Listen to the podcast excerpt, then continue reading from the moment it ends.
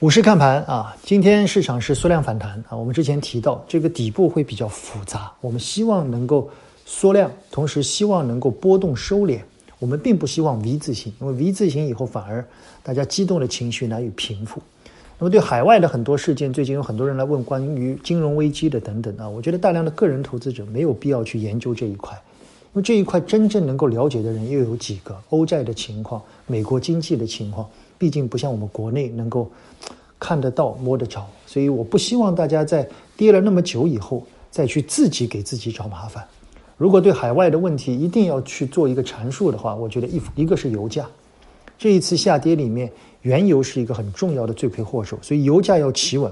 这两天连续两天，我觉得是个好现象。第二，美元啊，美国释放了大量的流动性，理论上说美元是要跌的，但最后美国是。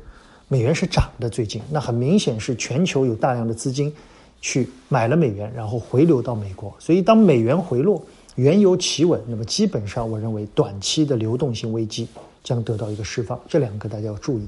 那至于很多人提到的蓝筹啊，我是这样去看，就是蓝筹股的主要的买方，大家觉得是谁？我觉得蓝筹股的最重要的买方，在过去几年最重要的增量是北上，国内大量的是 ETF。所以这两块在最近都受到了制约啊。北上我们知道海外的疫情导致了大量的资金回撤，第二个是 ETF 净收购的量出现了下滑。所以当这两块回归的时候，蓝筹的估值就会修复。那么最近有很多人来问银行股啊，我想周末的时候我们来做一期关于银行的娓娓道来吧啊。订阅号上我们专门来聊聊目前银行的估值和想法。最后我们还是想说大家再耐心一些。头部一日，底部百日，大家要有这个准备。同时，大量的做低估值的蓝筹的人，你应该求的不是 V 字形，而是一个更长远的年化收益。